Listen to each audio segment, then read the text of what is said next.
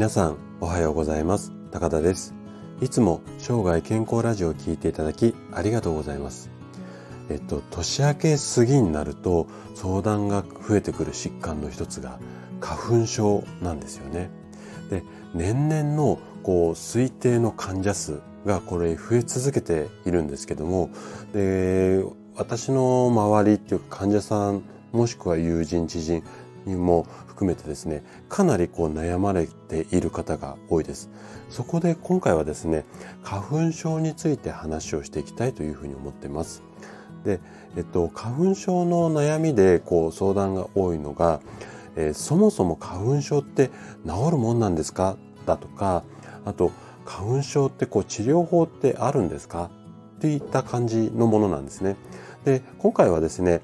毎年花粉症に悩まされています、こんな悩みを持ったあなたに向けて、花粉症は治るもの、もしくは治らないと諦めた方がいい、その答えを解説します。こんなテーマでお話ししていきたいと思います。で、今日も前半ではですね、花粉症の治善治癒、これはあるのかっていうお話をしていきたいのと、あと後半はね、花粉症の治療には免疫療法、これが結構効果が出ますよ、こんな話をしていきたいと思います。で、できるだけ専門用語を使わずに分かりやすくお話しするつもりなんですが、もし疑問質問などありましたらお気軽にコメントいただければというふうに思います。じゃあ早速本題の方に入っていきたいと思うんですけども、花粉症、いろんな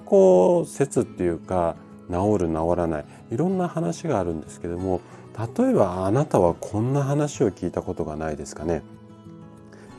出産を経験したら花粉症が治ったの私だとか、あと年を取ったら結構花粉症の症状って軽くなった、だから年取ると治っちゃうんだよなんていうようなお話を聞いたことある方も多いかなとは思うんですけども、確かにそういう方っていうのは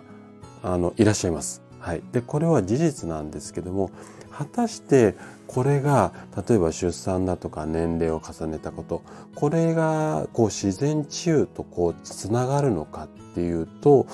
どうなんでしょうかね。で、そもそも花粉症ってどんな病気かっていうと、医学的に言うとアレルギー疾患の一種です。なのでくしゃみだとか鼻水、あとは涙が出たりとか、あのあたりの症状っていうのはアレルギー症状の一つっていうことになるんですね。なので出産だとか年齢が関係あるっていうよりには、アレルギーに対する反応が変わった、ちょっと言い方を変えてみると、いわゆる出産だとか、年齢を重ねたことによって体質が変わったっていうふうに考える方がおそらく自然なんだと思います。はい。で、なんでかっていうと、その花粉症の症状ってその年によって違うと思うんですよね。で、今年は軽かったけども来年はとか、年によって症状が出たり出なかったりも含めて結構違う方って多いと思うんですね。あなたも多分そうだと思うんですけども、で、その原因としては、例えば花粉の飛ぶ量、飛散量なんて言いますけども、この量であったりだとか、その年のあなた自身の体のコンディションですね、このあたりが影響して、その時々によって症状が楽だったり辛くなったりっていうことになるんですね。なのでその症状が今年出なくても、これは治ったっていうものではなくて、たまたま体のコンディションが良かった、もしくはたまたま飛散量が少なくって症状が出なかった、で、こんな状態なんですよね。じゃあ花粉症には治療法がなくって出なかった年も治ったんじゃなくって、また来年も出る可能性があるから、ずっと付き合っていかなきゃいけなくなるんでしょうか。このあたりをちょっと後半深掘りして話していきたいと思うんですけども、で、花粉症の治療法、これに関してはね、今までっていうのはいわゆる症状を抑えることを目的とした対症療法と言われるものが一般的でした。で、具体的に言うと、鼻水が出たから鼻水止めのお薬を処方したりだとか、目